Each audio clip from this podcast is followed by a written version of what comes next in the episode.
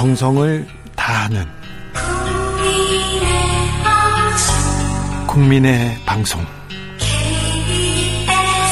KBS 주진우 라이브. 그냥 그렇다고요.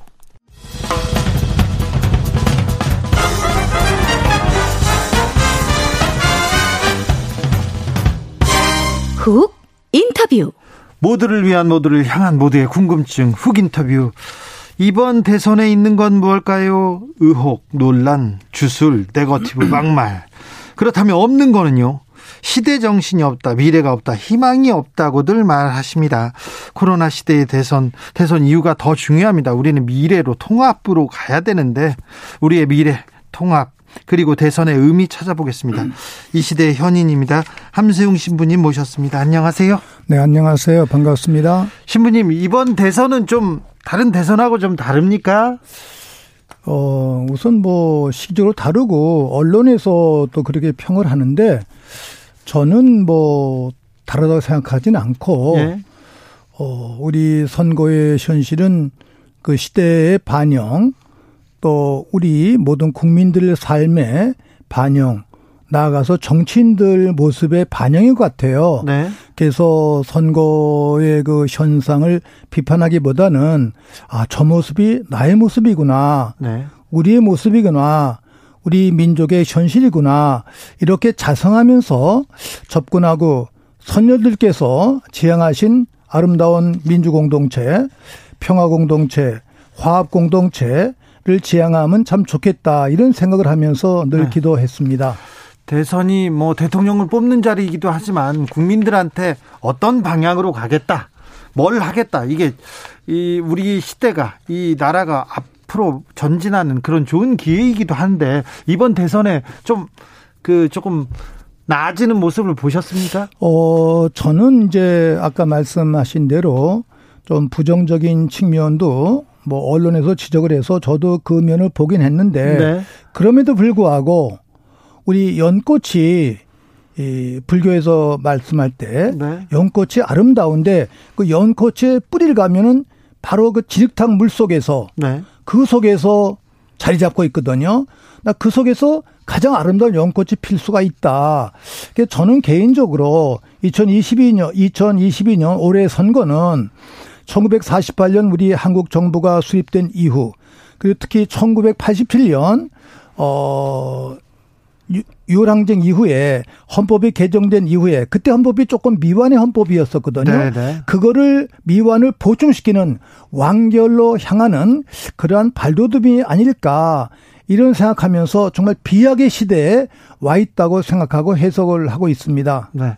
아, 그러면 이번 대선이 우리한테 안겨진 과제는 무엇이라고 보시는지요? 저 과제는 87년 체제에 대한 막 극복이 되겠고 또 많은 분들이 말씀하셨습니다만 에, 2016년 17년에 광화문의 시민 촛불혁명 네. 그 촛불혁명을 우리가 완결시켜야 되겠다. 한 단계 이끌어내야 되겠다는 그러한 식의 의미 속에서 저는 87년 헌법이 사실은 그 당시에 이제 전두환 체제 속에서 그 극복하기 위해서 양김에 어떤 뭐 지나친 양보랄까 정치적인 흥정 속에서 이루어진, 부분, 이루어진 부분이 많이 있었거든요. 네. 박정희의 유신 체제의 잔재라든지 전두환 독재 체제의 잔재가 그대로 남아 있는 부분이 많이 있었습니다.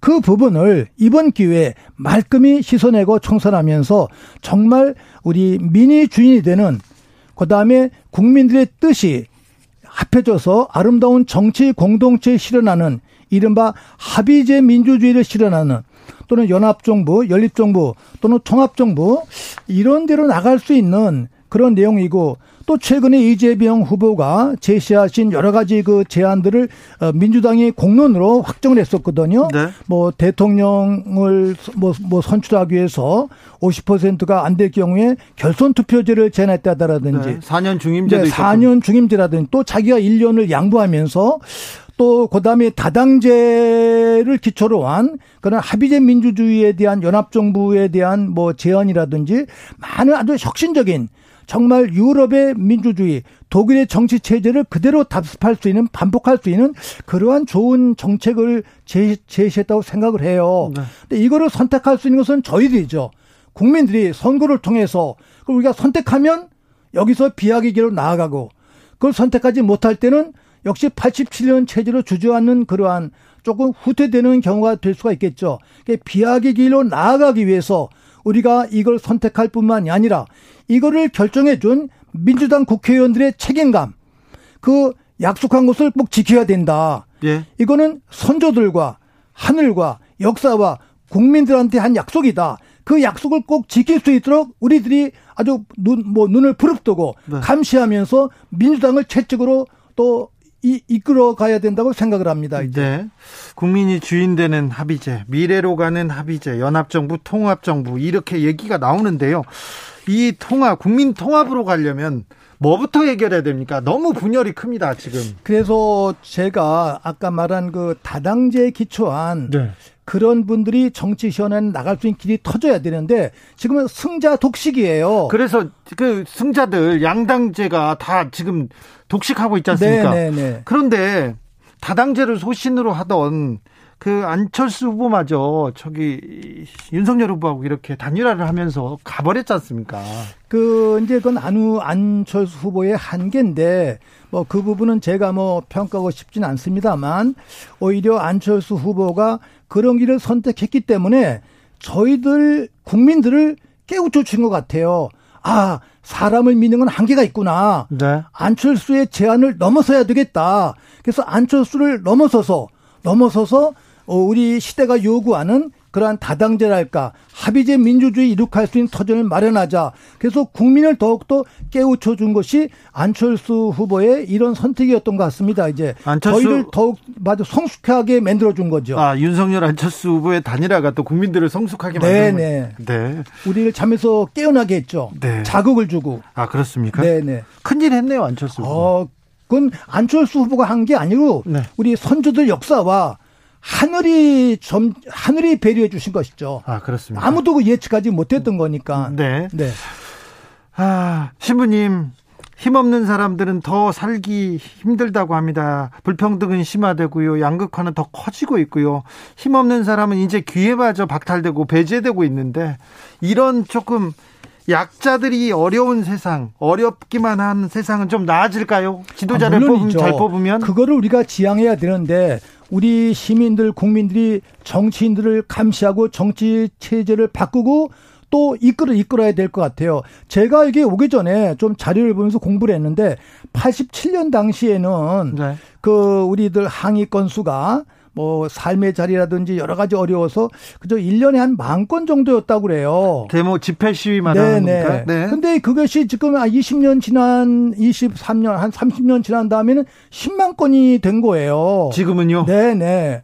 이게 어마어마하거든요. 그럼 네. 여기서 중요한 정치적인 변화는 크게 이루어졌었는데 네. 경제적인 불평등 또 노동자들의 불평등 약자들의 불평등, 여성들의 불평등 이런 균형이 하나도 이루어지지 않았습니다. 그래서 정치 민주화가 이루어진 그만큼 우리 일상의 삶 속에서 민주화, 모든 불평등을 깨는 이러한 식의 것을 우리가 꼭 이루어야 되겠다. 그래서 제 생각에는 정치학자들에게 제가 배웠는데 국민들의 지지를 받았어요. 50%의 지지를 받은 대통령의 이제 권한 행사는 50%만 해라. 나머지 50%는 또 다른 정, 다른 분들을 지지했던 분들, 그분들의 뜻을 받아줘야 된다. 그래서 약자들의 의견을 정치 현실에서 반영시킬 수 있는 그런 통로가 보장돼야 되는데 이러한 대통령 중심에 대해서는 그것이 보장이 되어 있지 않는 거예요. 그래서 저 대통령 제왕적 대통령제는 이제 수명이 다 했다고 보시는 그렇죠. 건가요? 그렇죠. 네 네. 근데 아무튼 근데 이런, 다행히 네? 이재명 후보가 민주당 당론을 통해서 이거를 자기가 결정적으로 선택했고 양보를 했거든요. 네. 그러니까 이걸 우리가 포착을 해야 됩니다. 이제 국민 선거를 통해서 아 그래 우리가 그걸 갖다 받아주마 너희들 약속대로 꼭 해라. 민주당을 또 채찍으로 우리가 이렇게 이렇게 이렇게 민주당이 안 지키면요. 안 지킬 수 없게 해야죠. 안 지킬 수 없게 해야죠. 안 지켰잖아요. 그러니까 더 이제 큰 몽둥이로 우리가 때려야죠, 이제. 신부님이 몽둥이로 때리려고요? 예. 네. 아, 성서에서 예. 그런 사람들은 말씀의 몽치로 때리라 그랬어요. 하나님 말씀의 몽치로. 네. 우리 국민들의 뜻으로 시대 정신으로 정치인들을 우리가 어, 이제 혼내줘야 되겠죠. 네. 신부님, 이건 다른 얘기인데요. 러시아가 우크라이나를 침공했습니다. 이렇게 뻔히 전쟁이 뭔 이런 그 대규모 피해를 가져오고 이런 그 후퇴를 가져오는데도 인간이 이렇게 탐욕에 약한가 봐요. 네, 저도 마음이 아프고 그래서 이제 다음 주에 저희들도 여기 있는 동방종교에 가서 같이 기도도 하려 하고 또 다른 종교인들과 함께 우크라이나를 돕기 위한 네. 아, 기도와 또 전쟁 종식, 러시아의 회개를 위한 그러한 기도를 해야 된다. 이런 지금 합의를 하고 있습니다. 이제 저희들도 어렸을 때 뭐 6.25 어, 남북전쟁 아픈 체험이 있는데 참 비참했었잖아요. 네. 그래서 저도 이렇게 TV를 보면서 우크라이나의 그 양민들 아파트 이걸 막 뭐 러시아가 폭격을 하는데 그건 사실 전쟁이 아니거든요. 이건 학살이거든요. 예.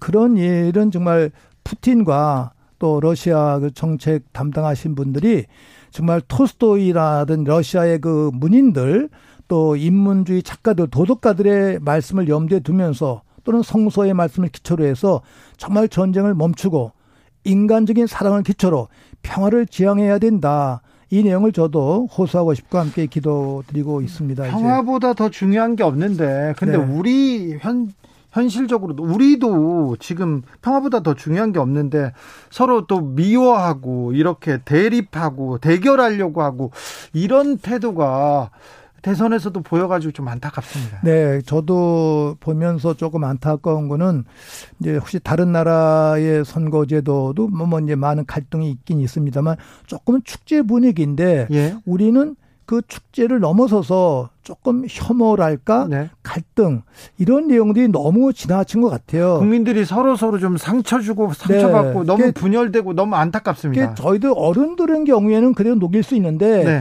이것이 우리 청소년들과 어린이들에게 주는 악령량 이 부분이 조금 안타깝고 마음이 아파요. 그래서 이거는 저를 포함해서 우리 기성세대들 모두 특히 정치인들, 정당인들이 깊이 가슴을 치면서 뉘우치고 바꿔야 된다고 제가 호소하고 싶습니다. 이제 네. 대선이 축제장이고 저 미래 세대를 위해서 미래를 위해서 뭔가를 더 해주겠다. 너에 대해 희망을 더 주겠다. 이런 대결의 장이어야 되는데 그건 좀 아닌 것 같습니다. 네. 아쉽습니다. 정치가 좀 해결해 줘야 되는데 자, 이 지도자가 어떤 동목이 가장 중요합니까? 지금, 지금 코로나 시대 우리한테는요. 우선 뭐 헌신 헌신성이죠. 헌신성. 왜 에, 내가 국회의원이 되고 내가 왜 대통령이 되는가? 네. 그것은 자기 자신보다 공동체를 위해서 네. 이웃을 위해서 헌신하겠다는 마음과 다짐. 그것은 어떤 의미에서 어머니의 마음의 사회적인 확산 네. 또는 종교적으로 표현하면 하느님의 마음의 확산 또는 국 우리가 민족사 쪽으로 말하자면 순국 선열들의 그러한 정신 헌신의 정신 이것이 기본 바탕이 돼야 되는데 사실 그건 쉽지는 않습니다. 이제 사람 다 이기적인 이기적인 존재이기 때문에 그 이기심보다 헌신성이 더 우세한 적어도 51%가 헌신적 가치가 있는 그러한 지도자여야 되지 않을까 이렇게 생각하면서 또 바라고 있습니다. 이제 네. 우리 정치는 어, 지금 무엇을 해결해야 될까요? 어, 갈등이 가장 중요하다고 생각을 해요. 네. 사실 우리 이제 남북 또 갈라져 있습니다만 네. 동서의 갈등도 있고 또 빈부격차 요새는 또 젠더 이슈 네, 이런 것도 큽니다. 있고 근데 네. 이게 또 의도적으로 좀 정치인들이 만드는 것도 있고 언론이 조금 부추기도 부추기기도 네. 하는 것 같아요. 그런 측면이 사실은 있습니다. 바른 가치관을 제시해 줘야 되는데 이 부분을 정치적인 이득과 어떤 눈앞의 이익을 위해서 조금 악용하고 있지 않은가 이런 아픔이 있습니다. 그래서 건강한 역사관, 건강한 신관, 건강한 인간관, 건강한 가정관, 또 건강한 우리 역사관을 가지면서 사회관과 함께 우리 이 사회를 우리가 바꿔야 되지 않을까. 저도 가끔 광화문을 오가면서 마음이 아픈 건 그 광화문 촛불 혁명으로 우리 민족사를 바꾼 그 거룩한 자리가 이제 또 혼란의 장이 되었어요.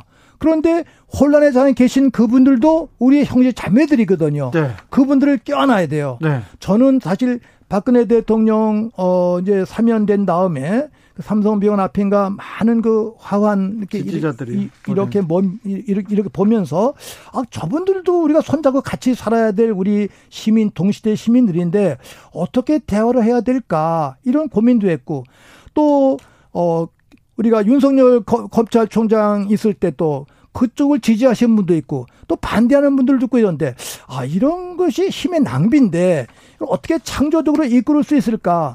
이게 화합, 대화, 대화가 있어야 되는데 우리에게 대화 문화가 너무나 이렇게 부족한 것 같아요. 대화는 상대방의 위치와 가치를 그대로 인정하고 네. 우선 귀담아 들어줘야 되는데 우리에게 드는 자세가 너무나 부족합니다 이제. 그래서 정말 귀 귀 드는 자세. 뭐 선현들께서 말씀하셨잖아요. 귀가 둘인 것은 이웃의 말을 잘 잘 들어라. 네. 양쪽 말을 잘 들어라. 입이 하나인 것은 좀 말을 좀 덜 해라. 조심해라. 또 지금 코로나 시대 우리가 전부 다 입마개를 하고 있습니다. 이거는 많은 교훈이 있어요. 그 중에 하나가 말을 좀 조심해라. 입을 좀 막아라. 네. 이런 코로나의 교훈도 있는 것 같아요. 네. 이 부분도 함께 우리가 생각하면서 정말 화합으로 나가야 되겠다. 선조들이 지향했던 아름다운 우리가 일본의 나라를 빼앗겼을 때 그 나라를 찾기 위해서 함께 손잡고 우리가 싸웠어요. 그럼 남북이 갈라지기 전에 우리는 하나였었거든요. 네. 근데 그 남북에 갈라진 것을 정치적으로 악용하고 있는 건 안 된다라는 것이죠. 계속 우리를 친하게 했던 그 일본과 국교를 맺고 일본과 지금 우리가 정말 우리가 뭡니까 동 동맹국으로서 잘 지내고 있는데 네. 그 원수였던 일본을 껴안으면은 그 마음으로 우리 북의 형제자매들 껴안을 수 있어야 되는데 네. 여전히 네. 북을 배타하는 것은 정말 그건 어린이의 어, 아주 미숙한 사람의 마음이고 아주 깨어나지 못한 원시인의 마음이다. 이렇게 생각하면 마음이 아픈 거죠. 그래서 동족 을 가족 형제자매처럼 껴안아야 된다. 이 부분을 제가 좀 강조하고 호소하고 싶은 거죠. 네.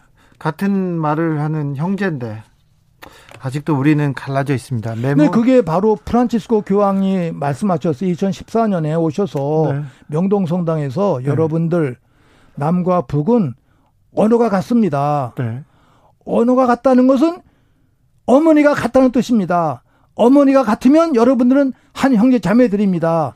남의 형제 자매들, 북의 형제 자매들을 껴안고 또 여유가 있을 때 많이 도와주셔야 됩니다. 이렇게 호소하셨어요. 네. 저는 그 교황님의 그 말씀을 들으면서 아주 고마웠는데 한편 부끄러웠어요.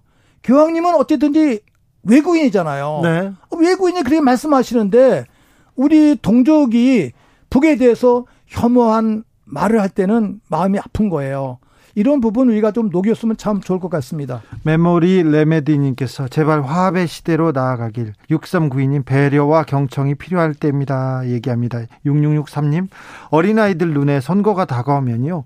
어린 어른들이 편갈라서 또 싸움하는구나. 선거가 싸움의 장, 장으로 기억될까 두렵습니다. 그, 그러니까요. 이런 또 지적도 있네요. 좀 안타깝습니다. 이번 대선의 시대 정신은 뭐라고 봅니까? 그건 저 우리 탄군 신화의 교훈에서부터 선조들이 가르쳐 홍익 인간. 네. 모든 사람을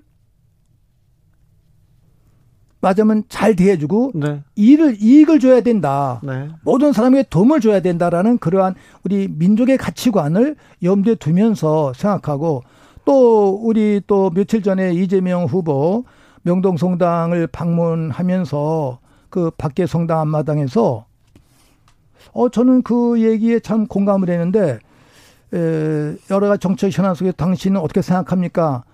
또 다른 사람들 이제 후보 단일화 이런 문제가 나오니까 저는 역사와 국민을 믿습니다. 네.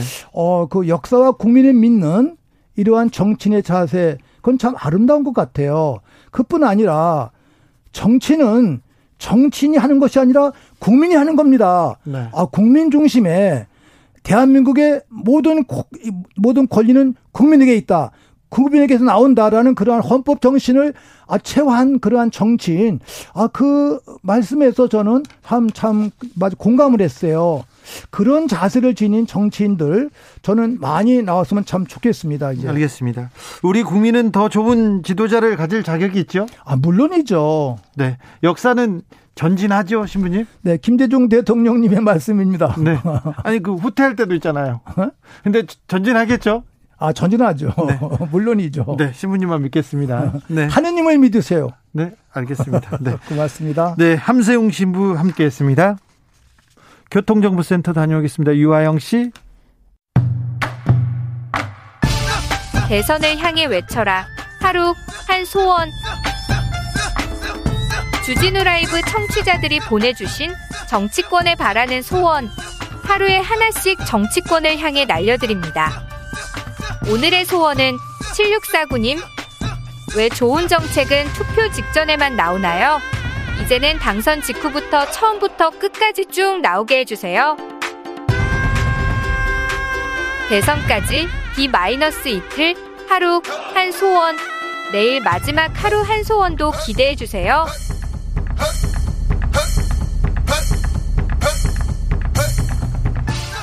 훅 인터뷰 이어가겠습니다. 우리가 생각해봐야 할 대선의 의미와 과제 아, 생각해 봅니다. 보수교계의 보수의 큰 어른이죠. 전 자유한국당 비대위원장도 하셨습니다. 임명진 목사님 모셨습니다. 목사님 안녕하세요. 안녕하십니까. 건강하시죠? 네, 아, 네, 잘 지내고 있습니다. 네. 네. 아, 이번 대선 어떻게 보고 계시는지요? 네, 뭐 우리가 대선을 여러 번 치렀는데 네. 또 이번 대선은 상당히 특별한 대선인 것 같습니다. 네. 어, 어, 여야가 아주 죽기 살기로 하네요. 네. 그러게요. 우리 선거가 그렇긴 하지만 그래도 이렇게 치열하게 하는 일은 뭐 저는 처음 본 것 같습니다. 그러니까요. 예, 예, 뭐 이번 선거 잘 치러야 되겠는데요. 네. 네, 이번 선거를 통해서 그 선거라는 게 일종의 대청소 같아요. 청소요. 네, 대청소. 네. 그뭐 집안에 예, 있다고 한번 큰 대청소를 하고 뭐 어, 조금 이렇게 잘못 놓여진 가구도 바로 잡기도 하고 네. 뭐 이렇게 하는 집안을 다시 한번 단정 어, 단장하는 이제 그런 것이 결국은 한번 뭐 허리띠를 종- 동여매는 뭐 나라로 보면 네. 그런 것이 예, 대통령 선거 아닌가 그렇게 네. 생각을 합니다. 네. 정치권에서 정치인들은 국민들한테 어떻게 응답해야 됩니까? 당연히 정치라는 건요. 사실은 이게 국민들을 위해서 있는 거 아닙니까? 네. 그렇죠. 뭐 대통령의 가장 큰 의무는 국민들 편안하게 해주는 겁니다. 네. 걱정도 좀 덜어주고 살림살이 좀 돌봐주고 네. 어뭐 여러 가지 생명이라든지 재산 뭐 이런 여러 가지 이 나라의 안전 이런 걸 지켜주고 이게 대통령이 해야 될 가장 큰 일이거든요. 네. 그런데 뭐 지금까지는 사실 뭐 정치인들의 대표라고 할 수 있는 분이 이제 대통령인데 오히려 이게 대통령 때문에 우리가 많은 염려를 하고 걱정을 하고 살았어요. 아, 그렇죠. 네, 대통령이 국민을 위해 주는 게 아니라 이게 국민들이 대통령 걱정하면서 사는 그런 세상이 됐어요. 예, 예. 이번부터는 좀 바뀌어졌으면 좋겠는데 네. 뭐 이번에도 우리 후보들에 대해서도 참 편안하게 참 이게 축제거든요. 네. 대통령 선거라는 게. 그렇죠. 마음 놓고 야 누가 돼도 뭐 좋다 뭐 이런 네. 마음 사실 가지면서 그리고 이 그래- 후보는 뭘 해줄 것이다. 저 네. 후보는 어떤 비전으로 뭘 해줄 것이다. 이 네. 공을 따져야 되는데. 그렇지 편안하게 저 뭐 누가 돼도 좋은데 그저 나는 아무개가 더 좋다 이렇게 사실은 해야 되는 거거든요.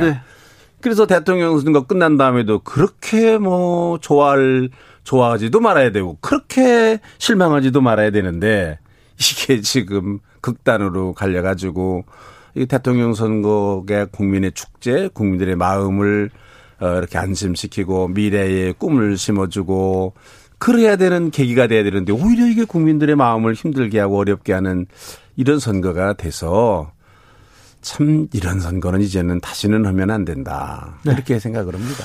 목사님, 네. 네. 왜 보수는 윤석열을 택했을까요? 윤석열이요? 뭐, 다 당연하지 않습니까? 이거 뭐 교통, 어, 이번에 정권 교체해야 된다는 거 아니겠습니까?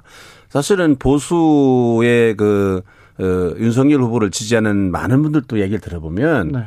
뭐, 윤석열 마음에 안 드는 부분이 있다. 네. 그렇지만 뭐, 정권 교체를 위해서는 어떡하냐. 제1야당의 후보니까.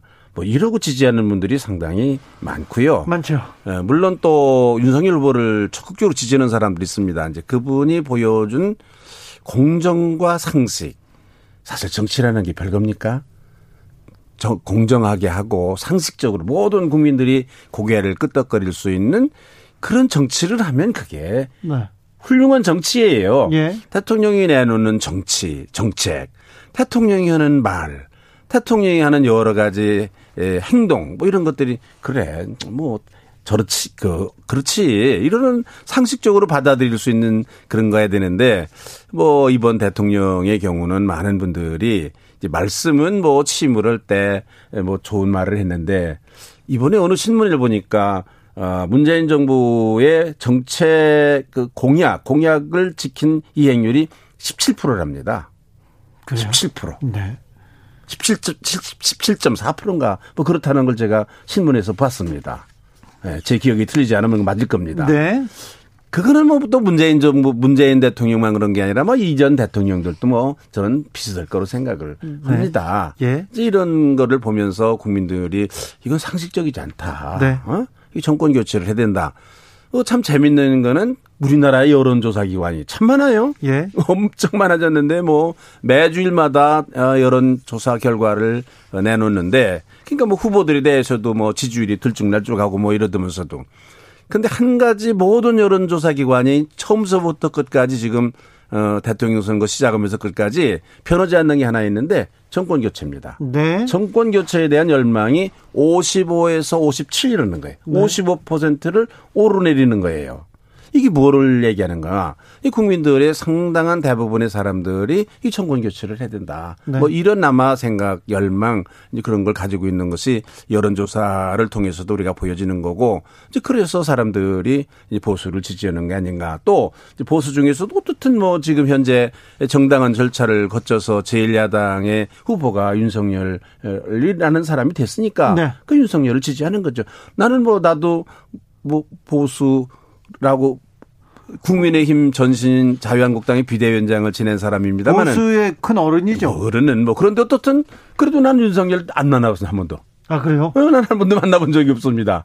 그래도 뭐 윤석열을 지지하는 거는 아 뭐 이게 보수의 제1야당의 후보니까 우리가 지지를 하는 겁니다. 정권 위해서. 근데 목사님, 네. 목사님이 안철수 후보한테 단일화해라 이렇게 단일화를 해라 하고 네. 계속해서 이렇게 촉구했는데 네. 왜 단일화를 하라고 하셨습니까? 아니 그 전에 저는 안철수 후보를 지지한 사람입니다. 네.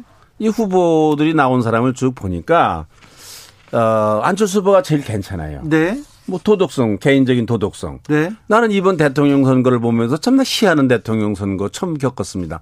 아니 대통령 후보가 나와서 사과를 하는 대통령 이게 선거예요. 이게 무슨 일입니까? 네, 네, 계속해서. 예, 계속 문제가 되는 게 도덕성의 문제지 않았습니까? 뭐 다른 나라 같으면은 도저히 대통령 후보가 될 수 없는 사람들이 이번에 대통령 후보가 나온 사람들이 있습니다. 도덕성이 문제 아니에요? 아 그렇습니까? 아, 그렇지 않습니까? 안철수 후보의 경우는 도덕성으로 문제가 없잖아요. 10년을 우리가 겪어봤지만 네. 가족도 마찬가지고 그다음에는 이 사람이 성공한 여러 가지 능력이 있는 사람입니다. 의사죠, 기업가죠, 뭐 교수죠. 뭐 여러 가지로 어, 능력이 있는 사람, 능력이 어떻든 검증된 사람이고 더 중요한 건 이 사람의 정책입니다. 지금 4차 산업혁명 시대에 지금 미래 먹거리를 준비해야 되고 우리 젊은이들이 희망을 잃고 있어요. 직장이 없어요. 예. 근데 이 사람 안철수 후보의 에, 공약을 보면 어뭐 초격차 아, 그 기업을 네 다섯 개를 만들어서 그 좋은 직장 우리가 아 있으면은 왜 젊은이들이 안 가겠습니까? 직장이 없는 게 아닙니다. 우리나라 외국인 노동자들 100만 명입니다. 직장이 없는 게 아니에요. 그래도 청년들이 왜 이렇게 실업률이 청년 실업이 높은가? 그거는 청년들이 가고 싶은 직장이 없는 거예요. 안철수 후보가 만들겠다 그러는 거예요. 뭐 여러 가지를 보면 또 하나는 안철수 후보의 공약을 보면 퍼퓰리즘 없어요. 자, 그래서 안철수의 공약도 좋고 도덕적으로도 문제가 없어요. 음. 그런데 단일화해야 됩니까? 어, 좀 얘기를 좀 더 계속하겠습니다. 난 이 사람이 대통령 됐으면 좋겠다고 생각했어요. 했는데요. 내 바램과 내 생, 내 희망과는 다르게 예. 이 지지율이 안 오르는 거예요. 예. 대통령 후보, 대통령이 되려면 뭐 암만 좋은 정책이 있어도 대통령이 돼야 되는데 이게 될 가능성이 없는 거예요. 예. 이제 그러니까 안, 이게 같은 보수 진영에 있는 사람이고 그러니까 같이 단일화로 힘을 모아서 정권 교체를 해야 아, 그래서 힘을 합해야 앞으로 출발하는 뭐 보수 정권도 어, 어, 국민들에게 희망을 줄 수 있는 그런 정권이 될 수 있겠다 생각을 해서 힘을 합하라는 거였습니다. 나는 안철수 후보가 지지율이 높았으면 윤석열 후보가 합하라고 그랬을 것 같아요. 아, 그래요? 네. 아니 근데 이게 비전 그리고 능력 도덕성 음. 이런 걸로 밀어줘야지 지지율로 이렇게 밀어주는 게 아, 그러면 참 좋지요. 네. 그러나 우리나라의 현실이라는 게 그렇잖아요. 대통령 선거라는 거는 결국은 뭐 어, 국민들이 뽑는 거 아닙니까? 네, 네, 네. 예, 국민들의 지지율이 윤석열 후보가 압도적으로 많으니까 네. 방법이 없는 거 아닙니까? 그게 현실적으로는 이상적이지만 현실적으로 맞지 않는 거잖아요. 네. 그러니까 이제 뭐 할 수 없이 안철수 후보로 하여금 안철수 후보가 뭐 단일화하는 것이 좋겠다 그렇게 예. 생각을 한 겁니다. 네. 대선이라는 게 좀 역사의 진전을 이루려고 국민들한테 음. 뭔가를 좀 베풀어야 되고 시대의 갈증을 좀 해소하고 가치도 만들고 이런 과정이어야 되는데 지금 윤석열 후보는 정권 교체만 외치고 있습니다. 이게 정권 교체가 시대 정신인가요? 어, 그렇죠. 그렇습니다. 시대 정신이죠. 이 현재의 어, 이재명 어, 어, 음, 저, 대통령 후보가 내세우는 정, 정, 그 정책이라든지 문재인 정권이 해왔던 여러 가지 일들을 보면 이거 고쳐야 됩니다. 이제 끝내야 됩니다. 이거 시대 정신입니다. 이게. 어떻게 아, 아닙니까 이 시대 정신이? 민주당 문... 아니 국민들 이 시대 정신이라는 건 국민들이 원하는 겁니다. 예. 국민들이 55% 이상이 과반수 이상이 정권 교체해야 된다는 거예요. 이 시대 시대 정신입니다. 뭐가 시대 정신입니까? 국민들이 원하는 게 시대 정신이지. 그렇죠. 네. 국민들이 그러니까 정권 교체를 해서 어떤 음. 나라를 만들겠다. 미래는 음. 어떻게 우리가 이끌겠다. 이런 얘기를 해줘야 되는데. 그렇죠. 그러니까 뭐 상대당인 그 국민의힘 윤석열 후보의 상대당인 민주당이나 그 민주당의 후보인 이재명 후보의 정책이나 이런 것들이 국민들이 볼 때 아니라는 거잖아요, 지금. 네? 근데요. 네. 안철수 후보가 내놓은 공약, 네. 즉 정치 개혁, 다당제로 네. 가자. 그리고 개헌을 해서 이 제왕적인 대통령제 끝내자. 음. 이런 몇 가지 그 정치 개혁안에 대해서 거의 합의를 하는 듯 이렇게 많은 사람들이 합의를 하고 응원하는 사람들이 있습니다. 네. 그 이, 그렇죠. 그 개혁안은 정치 개혁안은 어떻습니까? 어, 좋죠. 그 좋습니까? 좋은 아니죠. 그러면 네. 그래서 나는 뭐 윤석 열 후보 쪽에서 안철수 후보의 이런 개혁이라든지 미래 네. 비전이라든지 이런 거를 적극적으로 수용을 했으면 좋겠어요. 네. 그러니까 안철수 후보가 계속해서 단일화를 할 때 정치공학적인 단일화가 아니라 자리 나눠 먹는 단일화가 아니라 네. 미래 비전에 대해서 토론을 하자, 합의를 하자 계속 주장한 게 그거거든요. 네. 근데 이번에는 어떻든 제가 좀 늦기는 했지만은 뭐 두 사람이 만나서 단일화의 조건으로 그런 걸 합의를 했다고 그러니까 굉장히 저는 뭐 기대를 하고 있습니다. 내용은 자세히 모르겠지만은 네. 네. 정권 교체 열망을 등에 업고 윤석열 후보가 후보가 됐습니다. 막중한 역할을 자임하고 나섰는데 자 윤석열 후보가 이거는 좀 해줘야 된다. 이렇게 이끌어달라 얘기를 좀 어, 자기가 캐치프레이즈로 나눈, 어, 내놓은 것이 공정과 상식 아닙니까? 네. 좀 상식적으로 나라를 잘 다스려줬으면 좋겠어요.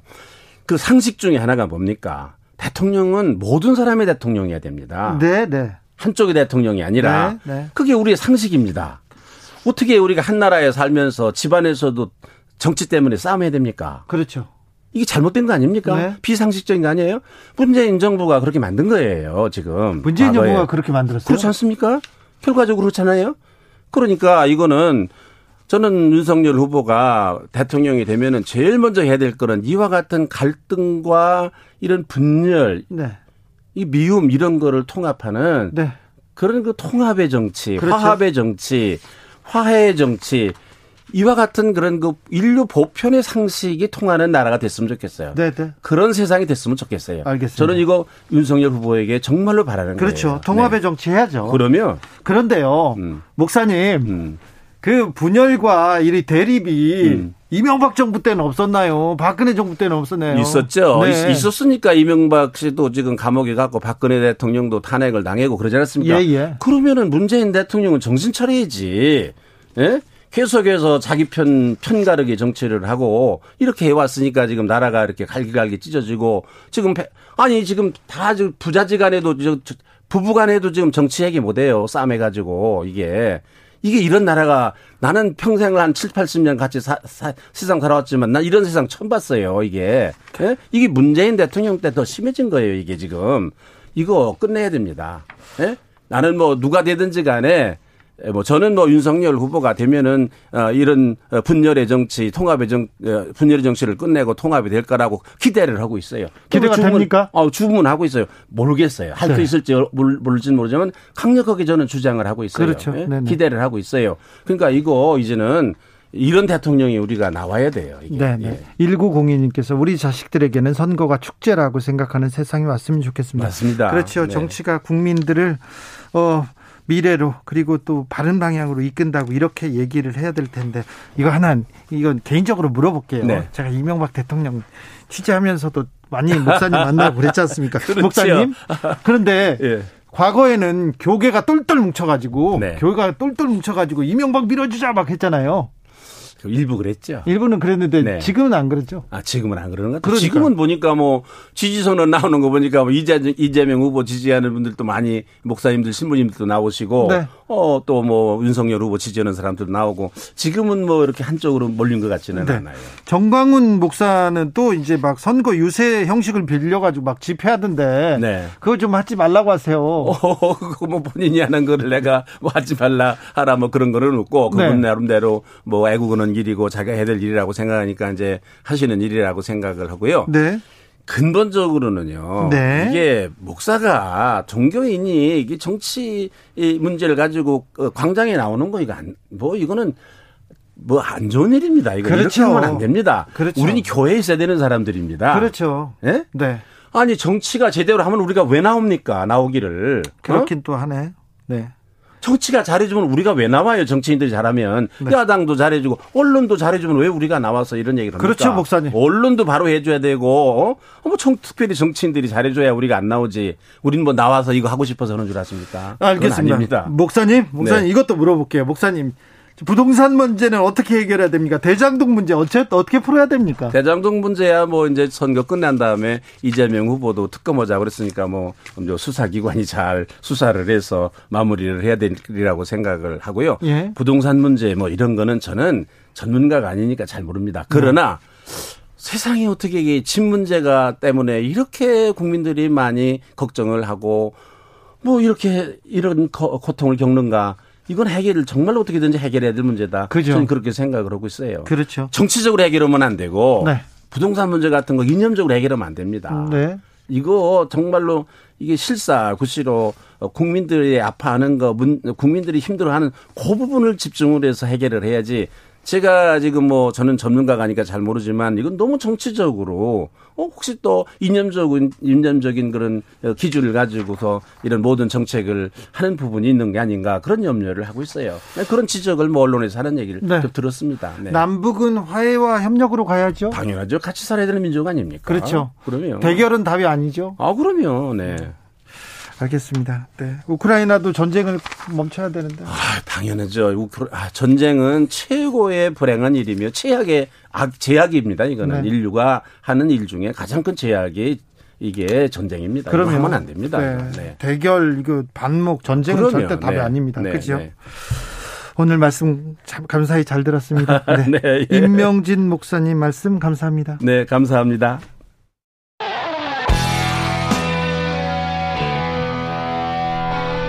스치기만 해도 똑똑해진다. 드라이브 스루 시사 주진우 라이브.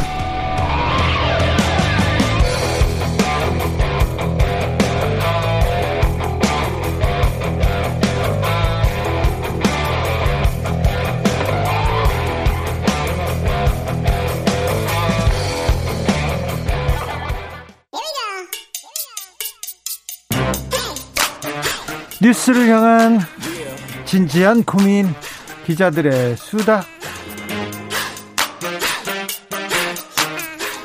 라이브 기자실을 찾은 오늘의 기자는 은지옥이요. 시사인 김은지입니다. 네, 대선 막바지 바쁘죠?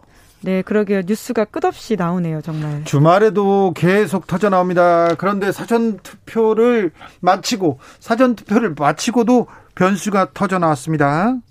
어떤 뉴스로 가볼까요? 네, 김만배 전 머니투데이 부국장이 기자의 집을 사준다면서 돈을 요구했다. 이런 진술이 나왔다고 아, 이런 합니다. 이런 내용 나왔어요. 어떤 내용입니까? 네, 동아일보 보도인데요. 해당 진술은 남욱 변호사가 검찰에서 한 말입니다. 네, 남욱 변호사는 천화동인 4호 소유주거든요. 네, 그렇죠. 네, 또 지난해- 대장동 사건의 핵심 인물이고요. 네, 그렇죠. 지금 재판을 받고 있는 중인데요. 지난해 10월 남 변호사가 검찰 조사 받을 당시 했던 진술이다. 이렇게 동아일보가 보도하고 있는데 네, 검찰이 남 변호사에게 대장동 개발 사업 과정에서 김만배 전 머니투데이 부국장 역할을 추궁했습니다. 네, 뭐 했냐 이런 식으로 계속 물은 건데요. 그러다 남 변호사의 대답이 이렇습니다. 김만배 전 부국장이 유동규 전 성남도시개발공사 사장 직무대리에 대한 로비와 기자들 그리고 성남시청 공무원들, 법조인에 대한 로비 등 모든 로비를 총괄했다. 모두 팩트다. 이렇게 진술했다라고 하는데요. 네. 그러면서 세부 내용에 대해서 이렇게 이야기를 했다라고 해요. 2019년 5월 달에 모 중앙일간지 기자의 집을 사줘야 된다라고 하면서 남욱 변호사와 또 다른 천화동인 5호 소유주인 정영학 회계사에게 김만배 전 부국장이 3억씩 가져오라고 했다라고 하는 거죠. 3억씩 가져와라. 네, 그리고 실제로 본인이 줬다 이렇게 검찰에서 진술했다라고 합니다. 남 변호사는 또한 여기에 대해서 그 당시에 왜 우리가 돈을 내야 되냐 이렇게 화를 냈다라고 진술했는데요.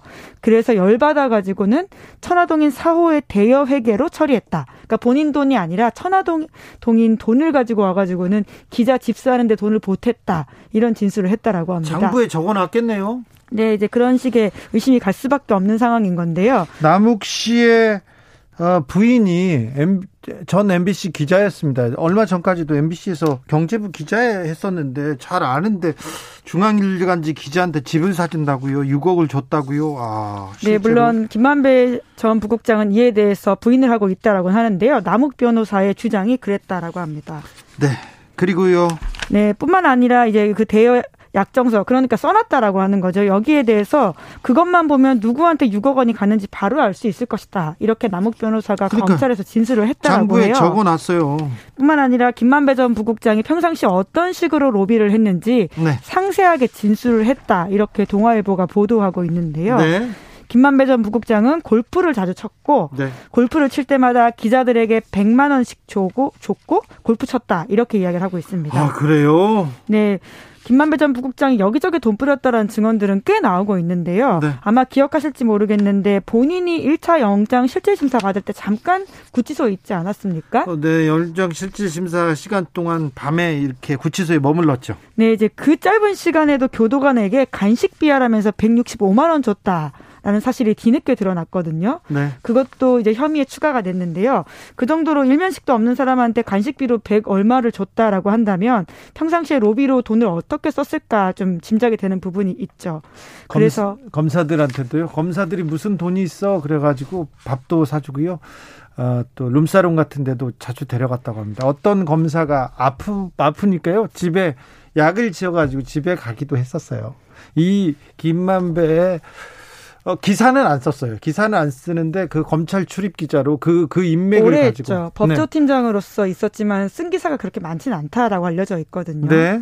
네. 그리고는, 그리고는 이렇게 로비하고 사업을 했네요. 네, 남욱 변호사가 또 다른 진술도 했는데요. 김만배 전 부국장의 로비에 대해서요. 사실 말이 로비지 결국 불법이라고밖에 볼 수 없는 그렇죠. 사실들 아닙니까? 네. 판사 검사들과도 수도 없이 골프를 치면서 100만 원씩 용돈도 줬다고 들었다. 이렇게 진술했다고 합니다. 네. 골프 치고 돈 주고요. 네. 100만 원씩이라고 하는 거니까요. 사실 그게 쌓이면 엄청난 금액입니다. 그리고 100만 원만 되더라도 김영란법 위반이거든요. 네. 그런데 이런 것들이 얼마나 쌓여 있는지에 대해서는 아직 제대로 밝혀지지가 않았습니다.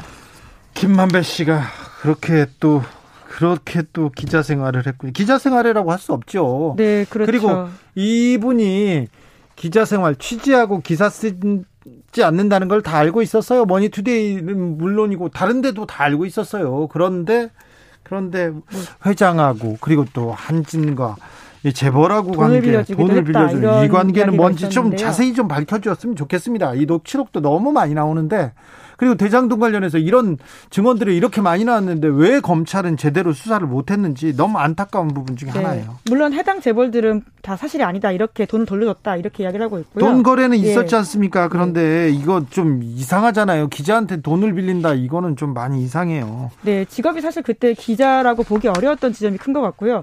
뭐 기자가 동료 기자한테 6억씩이나 주면서 집 사줬다라는 이야기는 정말 듣도 보도 못한 이야기거든요. 그러니까요. 예. 그 6억 집을 예. 사줬다고요. 예, 와. 물론 뭐 진술이긴 합니다만 본인은 부인하고 있습니다. 네. 예, 뿐만 아니라 다른 녹취록도 공개가 되어서 지금 정치권을 뜨겁게 달구고 있는데요. 네. 어젯밤 뉴스타파 보도였습니다. 네. 김만배 전 부국장과 신학림 언론노조 전 위원장 사이의 대화였는데요. 그러게요. 9월 지난해 9월 있었던 녹음입니다. 네, 김만배 전 부국장이 자기 입으로 이렇게 이야기를 했습니다. 박영수 전 특검을 통해서 윤석열 당시 부산저축은행 주인검사의 대장동 대출 수사 무마했다 이런 이야기인 건데요. 굉장히 지금껏 나온 녹취록 녹취록이 많이 나왔고 녹음 파일이 많이 나왔는데요. 그 중에 가장 파괴력이 있을 만한 내용입니다. 네, 물론 이 내용들은 지금 수사나 혹시 재판에 들어가 있는 것들은 아니고요. 가장 최근에 나온 다 별도의 지금 정영 녹취록과 다른 내용들인데 네. 어, 김만배 씨가 직접 이야기를 했기 때문에 굉장히 지금 그렇죠. 이것이 집중되고 있어요. 있는 것인데요. 네. 물론 윤석열 후보 쪽에서는 관련 의혹이 명백히 허위다 이렇게 이야기하고 있습니다. 아무런 김만배 전 부국장과 친분이 없고 김만배 전 부국장의 말은 대부분 거짓이다 이렇게 주장하고 있는데요. 그런데 김만배 씨가 김만배 씨가 그동안 너무 많은 얘기를 해놨어요. 성렬이 형은 뭐 내 카드면 죽어 이런 얘기도 있었고요. 다른 내용도 있었고 이번에도 성렬이 형, 성렬이 형 얘기합니다. 그러면서 네. 윤석열이 네가 조희영이야 이렇게 얘기했다고 직접 또 직접 증언을 하기도 했어요. 네, 그래서 국민의힘에서는 관련된 검찰 조서를 공개하면서 조희영은 윤석열 검사를 모른다 이런 이야기 했다라는 것도 공개하긴 했습니다. 네. 네. 아무튼 이거는 수사로 좀 저, 수사로 내용을 좀 사실관계를 빨리 정리해 주는 게. 네. 그러니까요. 작년 10월달에 이미 남욱 변호사가 이런 식의 진술뿐만 아니라 다양한 진술을 했다라고 하는데 검찰 수사가 지금 3월인데도 제대로 진행된 게 없다라는 차원에서는 이제까지 뭐 했나라는 생각을 할 수밖에 없죠. 수사는 대선 대선 네. 때까지 그냥 뭉갠다 눈치 보기 하는 거 아닌가 이렇게 또 어, 생각할 수밖에 없는 굉장히 의심이 드는 그런 수사입니다. 네, 저희가 여러 차례 지적했지만 뿐만 아니라 고위 법조인에 대한 수사도 제대로 되고 있지 않다라는 지점이 있거든요. 그렇죠. 네. 검찰 수사가 정말 여러모로 좀 네, 제대로 되고 있지 못하다라는 의심을 살 수밖에 없습니다. 검찰이 국민의 눈높이에 가장 못 미치고요. 원 원칙, 공정, 상식 여기에도 못 미친다는 것도 조금 유념해 주십시오, 검사 여러분. 네. 부탁합니다, 좀. 제발 좀 원칙대로 상식대로 좀 수사를 좀 해주십시오. 좀 잘좀 좀 해주십시오. 국민들을 위해서요. 다음 뉴스로 가보겠습니다. 네, 이해람 중사 특검법이 발의됐습니다. 어, 사건 벌어진 지 아홉 달 만입니다. TV 토론에서 이 얘기가 있었죠? 네, 네 번째 TV 토론에서 심상정 후보가 이런 이야기를 했고요. 그리고 마지막 TV 토론에서 이재명 후보에 대해서 심상정 후보가 다시금 물어보자 네. 받겠다라는 취지의 이야기를 해서 민주당에서 법을 발의했다라고 하는데요. 그렇습니까? 아마 이제 국회가 다시 열리게 되면 돌아갈 것으로 보입니다. 네. 그래서 이해람 중사 유가족들이 굉장히 환영의 뜻을 밝히기도 했습니다. 이재명 후보가 이해람 중사 아버지한테 직접 연락을 해서 통화를 했습니다. 됐습니까? 네, 그렇게 됐고요. 그래서 이제 여당에서 결, 일정 부분 지금 발의를 해서 4당이 이제 모두 다 입장을 밝히게 된 건데요. 네. 이 사건은 지금 발생한 지 9달이 지났는데도 이해람 중사가 국군병원에 안치되어 있다라고 하거든요. 내용을 조금만 자세히 알려 주세요. 네, 성추행 피해를 겪은 이해람 중사가 이후에 군조직에다가 신고를 했는데요. 네. 2차 가해를 다시 겪었다라고 합니다. 네. 2개월간 피해자를 방치하는 상황이 생겼고 그래서 이것들을 견디다 못해서 전출을 갔던 세부대에서도 성폭행 피해자다 이런 꼬리표를 달고 괴롭힘을 당하다가 극단적인 선택이 이르렀다라고 하는데요. 네. 그러다 보니까 가족들은 지금 가해자와 2차 가해자에 대한 지금 재판이 이루어지곤 있지만 이것이 제대로 이루어지지 못하고 미진하다 미, 이렇게 판단하고 있습니다. 계속 네. 네. 저희 방송에서도 굉장히 아버지께서 아버지께서 온통하다고 이렇게 네. 절규하던 모습이 선합니다. 네, 이제 그러다 보니까 이제 특검을 통해 가지고 조금 더 진실이 밝혀지길 바란다라는 것이 이번 대선에서 하나 의미 있게 나온 장면이라고 볼 수 있는데요. 1심 우선 선고가 되긴 했거든요. 보통군사법원에서 가해자인 장중사는 징역 9년을 선고받았는데요. 하지만 기소 내용 중에서 가해자가 피해자에게 보낸 용서해주지 않으면 죽어버리겠다 이렇게 협박하는 듯한 문자가 있었는데요. 이에 대해서는 협박 혐의에 대해서 법원이 인정하지 않았다라고 해서 유가족들이 굉장히 항의를 했었고요. 뿐만 아니라 이체 가해자로 지목됐던 군 간부들에 대해서는 미온적으로 수사하고 재판했다라는 비판이 있습니다. 당사자들이 지금 대령급 군사경찰 두 명에 대해서 국방부 보통군사법원은 징역형 집행유예를 선고했는데요. 네. 이것이 또 부족하다 이렇게 판단하고 있고요. 예.